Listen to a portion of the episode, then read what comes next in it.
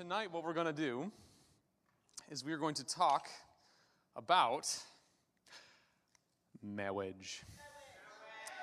Marriage is what brings us together today. I was really excited to start out my message that way tonight.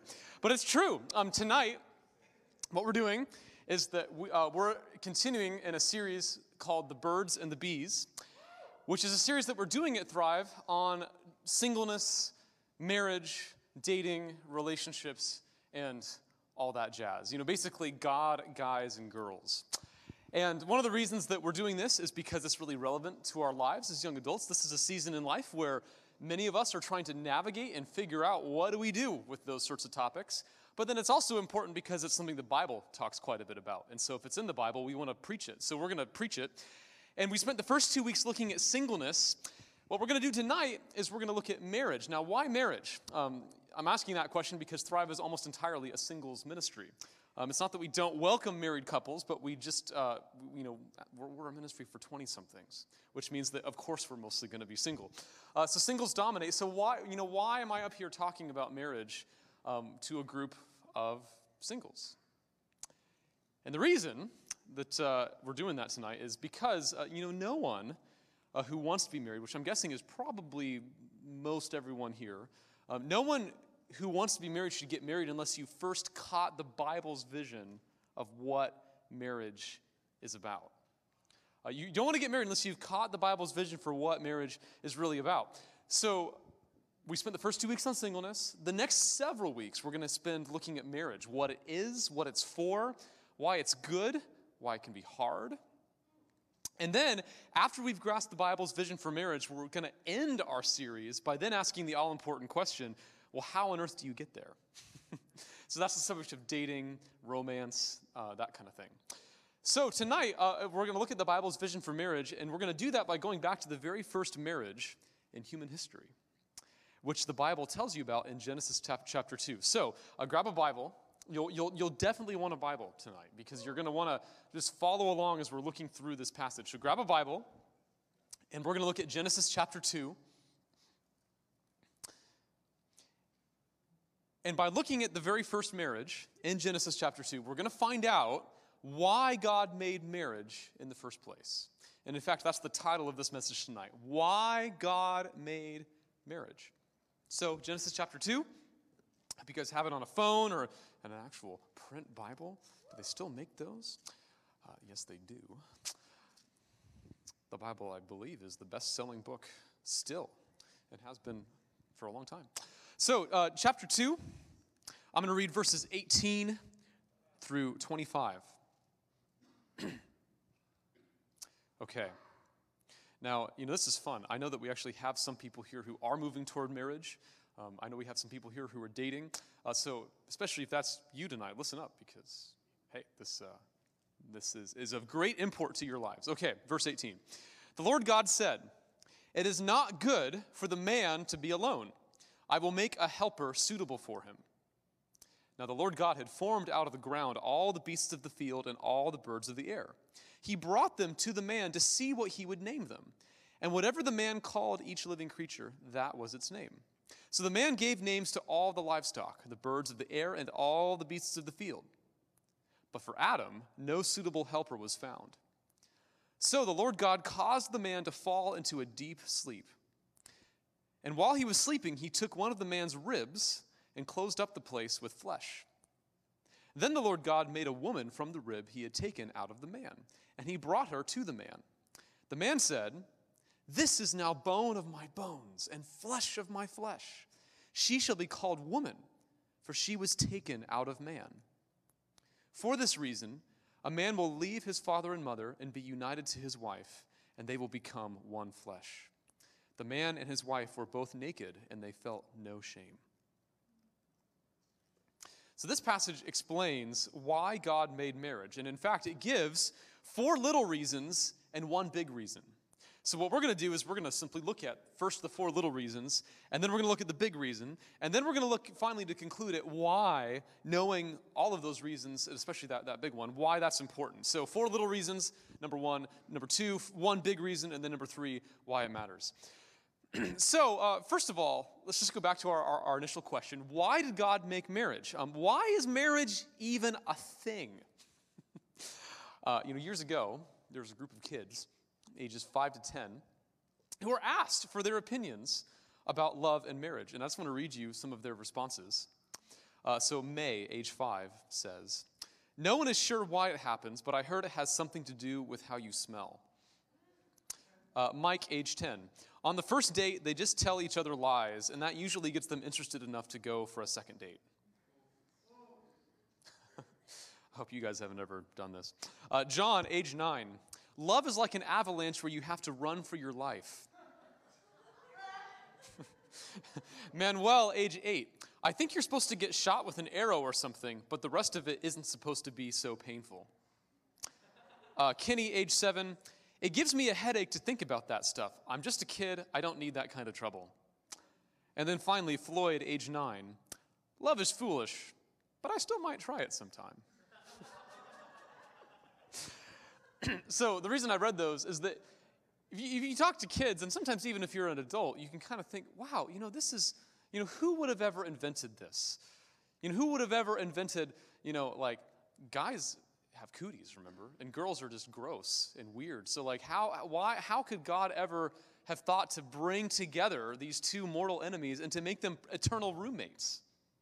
So so so marriage is kind of an you know, if you think about it, it, it, almost seems a little bit unusual. You know, God must have been the one to dream this up. So, why did he? That's the question. Uh, in this passage, we're, we're, we're, told about the first marriage there ever was. And in this first marriage, you have three parties you have God, uh, Adam, who's the groom, got Eve, who's the bride, and God officiates. God officiated the very first wedding. So, verse 22 is where they walk down the aisle. Verse 23, they, they kind of, in a sense, take their vows. And then in verse 24, uh, that's the verse I want to have us zoom in on. Verse 24 is after the ceremony is over. Hmm, isn't that better? Oh, there it goes. So yeah, uh, verse, look at verse 24. So the ceremony is over. Now the narrator chimes in, and he's got this little comment. He says, "For this reason, a man will leave his father and mother and be united to his wife, and they will become one flesh." Now, that right there is a description of marriage, a man and woman coming together as one. But notice that the verse begins with, for this reason. Or some translations just say, therefore. So, anytime you see a therefore in Scripture, you always have to look back and ask what it's there for. And so, in this case, we can do that. When you look back to the preceding verses, they point us to four reasons for why God made marriage. And then there's also the, the one big reason, too. So let, us start by looking at the four little reasons. And I'm, I'm going to keep these intentionally brief because what we're going to actually do is we're going to come back to these for, uh, during later messages in our series. So the four little reasons number one, companionship. So look at verse 18. The Lord God said, It is not good for the man to be alone. Now, this is a crazy comment because God has just finished putting the final touches on Eden. I mean, this is the most beautiful place that has ever existed on the face of the earth. And he's looked at everything he's made and he's just said, wow, this is so good. But now, for the first time, God sees something that he says isn't good, and it's loneliness. God says loneliness is not good. And that's what prompts him actually to make Eve. And notice that Eve isn't just meant to be a band aid for Adam's loneliness, she's meant to fit him and he's made to fit her. You see this in what happens next. So in verses 19 through 20, God takes Adam on a trip to the zoo. So, you know, if you kind of look at it, you know, kind of see that's, you know, Eden had a zoo, and, and, and Adam gets brought there by God. And all of these animals, God has all these animals parade past Adam so that Adam can give them names. So, you know, just imagine you're Adam. Talk about a day to remember. You know, here's the wonder of seeing an elephant or a camel or a giraffe for the very first time, and, and Adam gets to give these creatures names. but he's probably, you know, he's, he's probably looking at all these things and thinking, you know, what am I, what am I going to call that thing with the big weird nose and the big hump and the big long neck. And, and, and you got to remember, like, this is God's creation here that Adam's beholding. You know, it just makes me think. I don't know if any of you guys have ever seen the BBC Planet Earth documentaries. Anyone stick up a hand? Yeah, well, and there's a lot of spin offs that are basically the same thing, but I mean, some of the most incredible nature documentaries you will ever see that showcase the glory and the beauty of God's creation. And I think this is probably a little bit like, like the, the sense of awe that Adam probably had as he's just seeing this amazing display case of God's creative glory. But then, as he's watching all of those animals, I bet he probably was thinking something like this. He was realizing, you know, look at all of these animals. They all have a mate. But, you know, not that I'm not into elephants or camels or giraffes, but I'm just not getting the sense here that any of these is really the right mate for me. None of them is like me. None of them fits me. And so at the end of the parade, the conclusion, verse 20, for Adam, no suitable helper was found. So what does God do? He puts him to sleep, he makes Eve, he wakes him up. And you know what Adam basically says when he wakes up for the first time? He says, Wow. Wow. no sooner has he looked at Eve than he breaks out into poetry. Verse 23 This is now bone of my bones and flesh of my flesh. Or literally, what he says there is, At last, that's how you can translate that. At last, this is now bone of my bones and flesh of my flesh. In other words, at last, I've finally found one who fits me. At last, a companion, a friend. Now, now remember that in a sense, Adam is not alone. What's mind blowing about this is that God was right there with him in the garden the whole time. And God is God. You know, if Adam had God, I mean, didn't he have it all? How can he need anything if God is right there with him? And yet, the reality is, is that our God is relational. And what we see here is that even if you're the most happy, you know, satisfied bachelor till the rapture single, and maybe you're even like one of those singles who's just like all gung ho to go to the mission field. This chapter teaches that you still need people.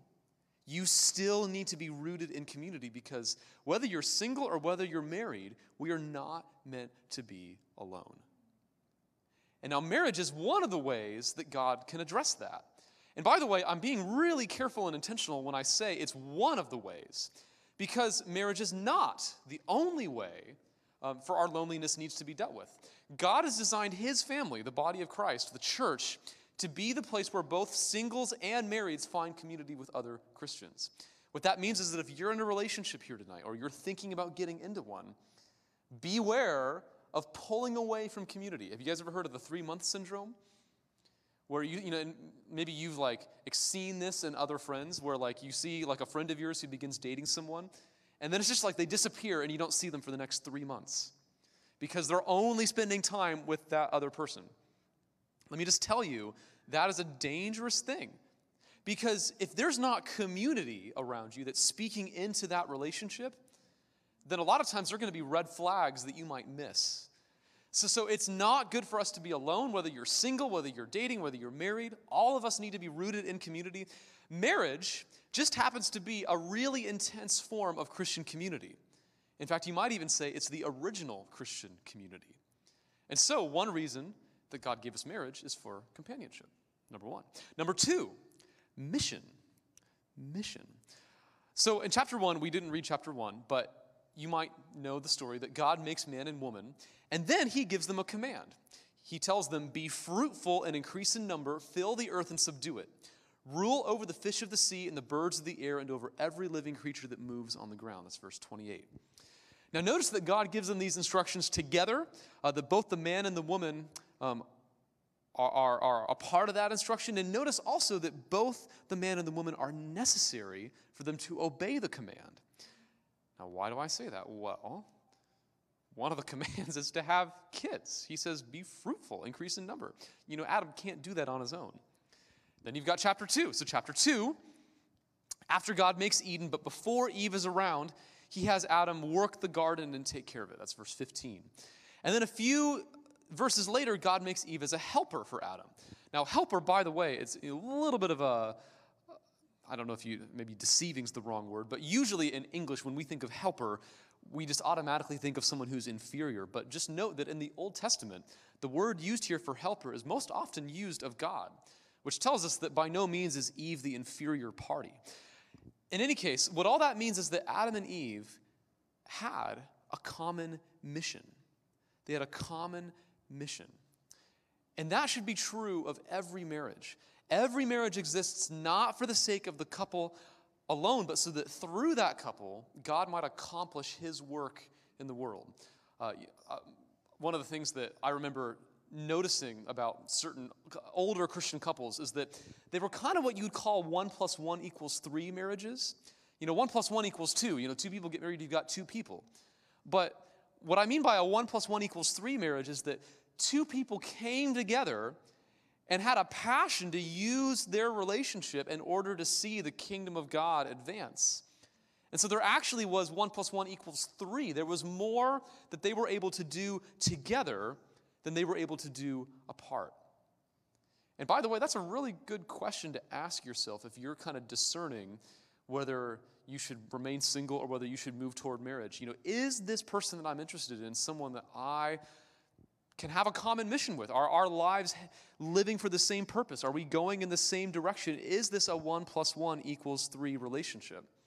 Let me just give you one example of that, which I find a really interesting example because uh, in this particular example, the, the husband and wife were only married for a very short time. So, sometime back in kind of the late 1940s, there was a young man and a young woman who were both students at Wheaton College. Wheaton College is, is a Christian university uh, near Chicago. So, this young man and young woman, both students at Wheaton College, both have a heart to serve the Lord and particularly to do that in missions. And they meet each other and they go on one date. That was it. But that one date and kind of their sub- subsequent friendship um, was so significant that they just kind of knew that, okay, if I'm ever going to marry someone, I think it's going to be this person. Time went on, and, and just because they both felt a strong sense of God's calling, uh, they believed that the best thing that they could do was to, to say, you know, I've got to seek what God is leading me to first, and I believe that if it's His will for us to be married, then He'll make that plain. And so for about five years, that's what they did. Eventually, um, this young man and this young woman were both called to the same place on the mission field, and they got married.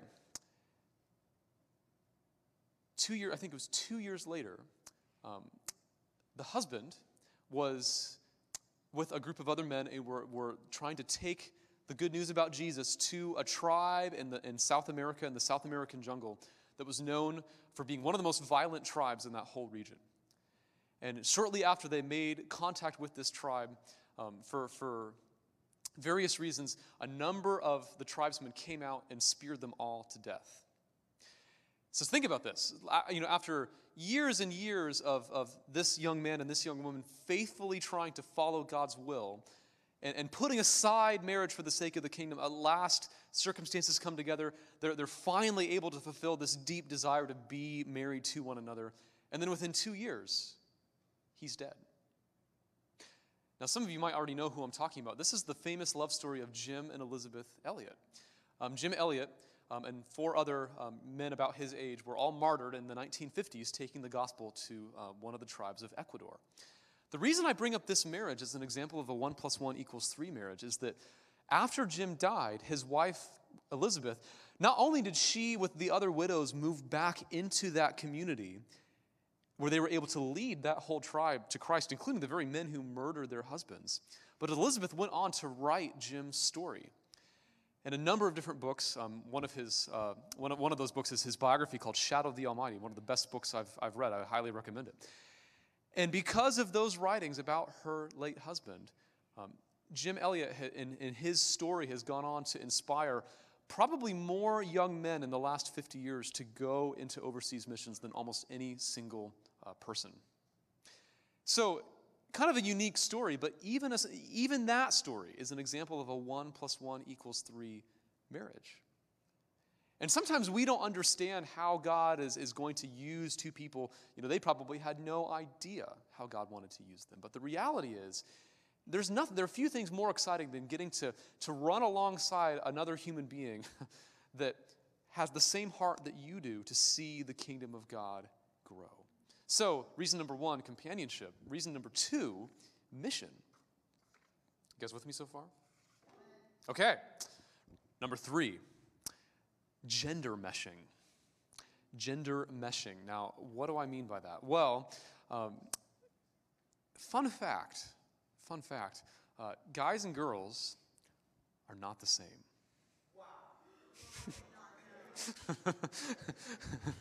guys and girls are not the same. Well, it's true. It's true that that is, in some corners of our culture, uh, not a particularly popular truth. I, I you know, actually heard a little anecdote about someone who was a, a left-leaning writer, um, and then became a parent and realized that, oh my goodness, you know, despite kind of my assumptions that there really is no such thing as gender. I'm watching my boys grow up, and it sure seems like there's something pretty boyish about them. And she went on to coin a pretty memorable phrase, and she said about gender, there's a there there.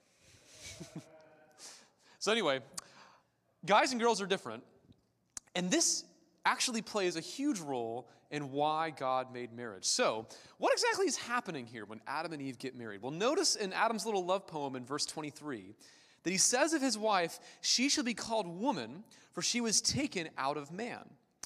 And of course, what he's referring to here is God literally making Eve by taking out one of Adam's ribs. So, when Adam and Eve come together in marriage, what actually is happening here is a reunion. It's a reunion of opposites, the joining together of two similar but different persons into one organic whole. That's why in verse 18, Eve is called a helper suitable for him. Now, suitable for him literally means like opposite him. Like opposite him. And that's what men and women are. They're like each other, and yet we're also opposites of each other in a sense. It's like a perfect jigsaw where they're, they're actually meant to fit together. And they're meant to go together because when they go together, at least two things can happen. Um, so, number one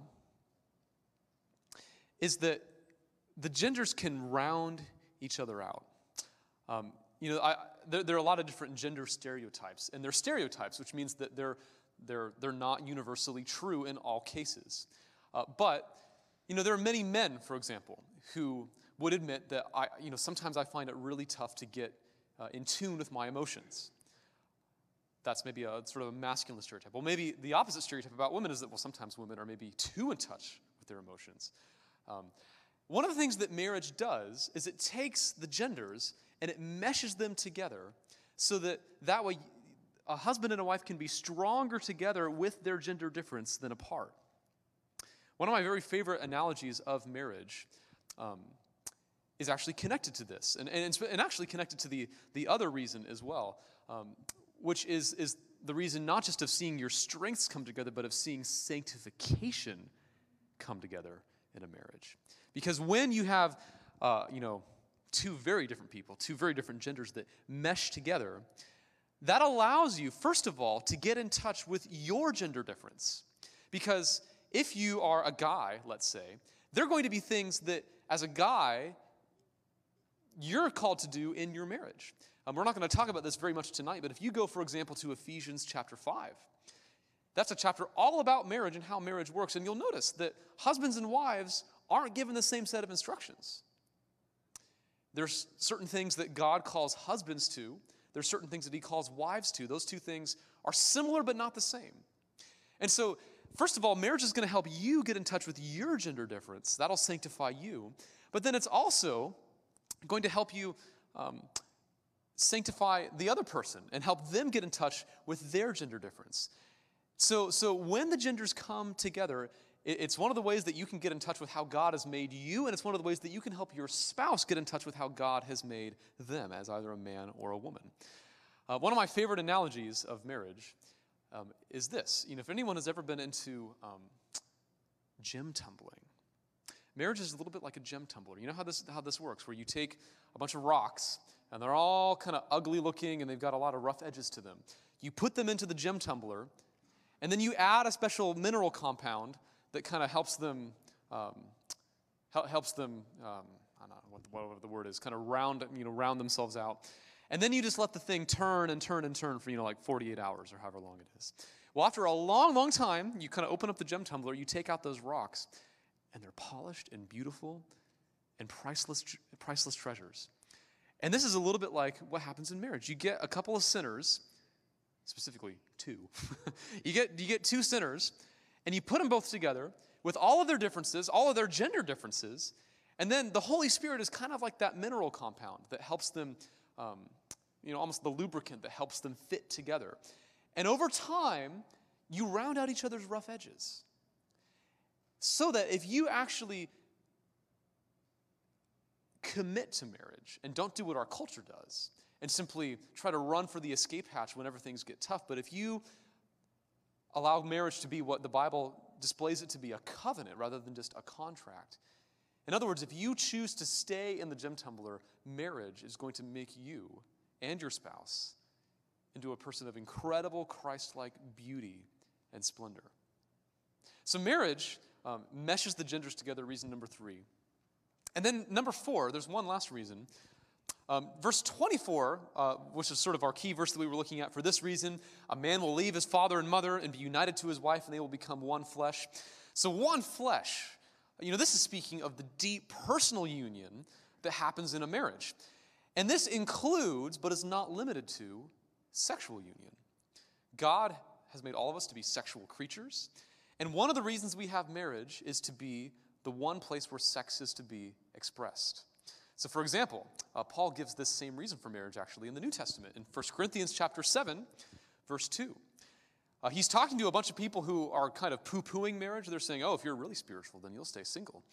But Paul corrects them. He says, since there's so much immorality, each man should have his own wife and each woman her own husband. What he's saying is that, hey, like, guys, I don't know if you got the memo, but like, we're sexual creatures, and that sometimes it's not very easy to control sexual temptation and that marriage is meant to be the one place where that should be where, where, we can express sexual union within the confines of god's plan and god's will. So that's another reason that god has made marriage. So we've got four reasons so far. We've got companionship. We've got what was the second one? Companionship uh, mission mm-hmm. the meshing of the genders and sex.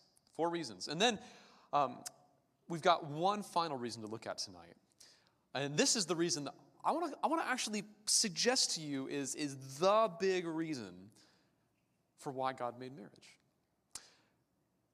So what's the big reason? Well, go back to our key verse. So we've been looking at this key verse Genesis 2:24. And so far what I've really been doing tonight, I've just been looking at this key verse and kind of offering some commentary on it. But did you know that there's actually another place where God himself offers commentary on this little verse? If you go to Ephesians chapter 5, in fact, go to Ephesians chapter 5. In Ephesians chapter 5 verses 31 through 32, God through the apostle Paul quotes Genesis 2:24 and then he explains it. For this reason a man will leave his father and mother and be united to his wife and the two will become one flesh. This is a profound mystery, but I am talking about Christ and the church. What this passage has just done for you is it's given us the ultimate purpose of marriage. The ultimate purpose of marriage, here it is it's to know God and to show God. To know God and to show God. And that's what he's saying here. He's saying, you know, remember way back at that very first wedding? That was, you know, that was real. but did you know that that was actually about something else? It was about Christ and the church. I one time heard a really helpful little explanation of this by a pastor named John Piper. And he said that, you know, it's not as though God was kind of sitting around thinking about how he's going to make the world, and he thought, you know, I really like the idea of this whole marriage thing.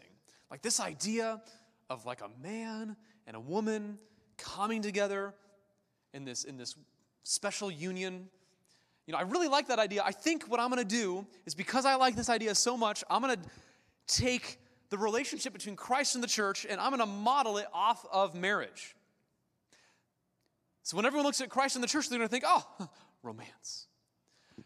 John Piper's point was no, no, no, no, no. It's the complete other way around. God, from all eternity, is a God who has created us, who has rescued us, who has saved us to be in relationship and fellowship with Him. Scripture is the story of God sending out His Spirit to get a bride for His Son. The relationship between Christ and the church, that's the, the thread that you can trace all through the Bible. And John Piper's point was that God, because He loved that, said, I'm going to give them a picture of what that looks like, and that thing is called marriage. Marriage is always meant to be a signpost that points beyond itself to the true marriage between Jesus and his bride. Now, how does that, you know, how does that actually work? well, let me, let me just give you one example of what it looks like to know God and show God in a marriage. Um, in his book, Prodigal God, there's a little illustration that Tim Keller uses from a foreign film uh, called Three Seasons. And in this film, it's a, it's a story uh, about uh, this, this, this young boy and the, this young man and this young woman who I think it's in, set in Thailand. Um, the, the young man character is a, a young man named Hai. He's a, a, poor bicycle rickshaw driver. And the young woman is a woman named Lan, and she's a beautiful prostitute.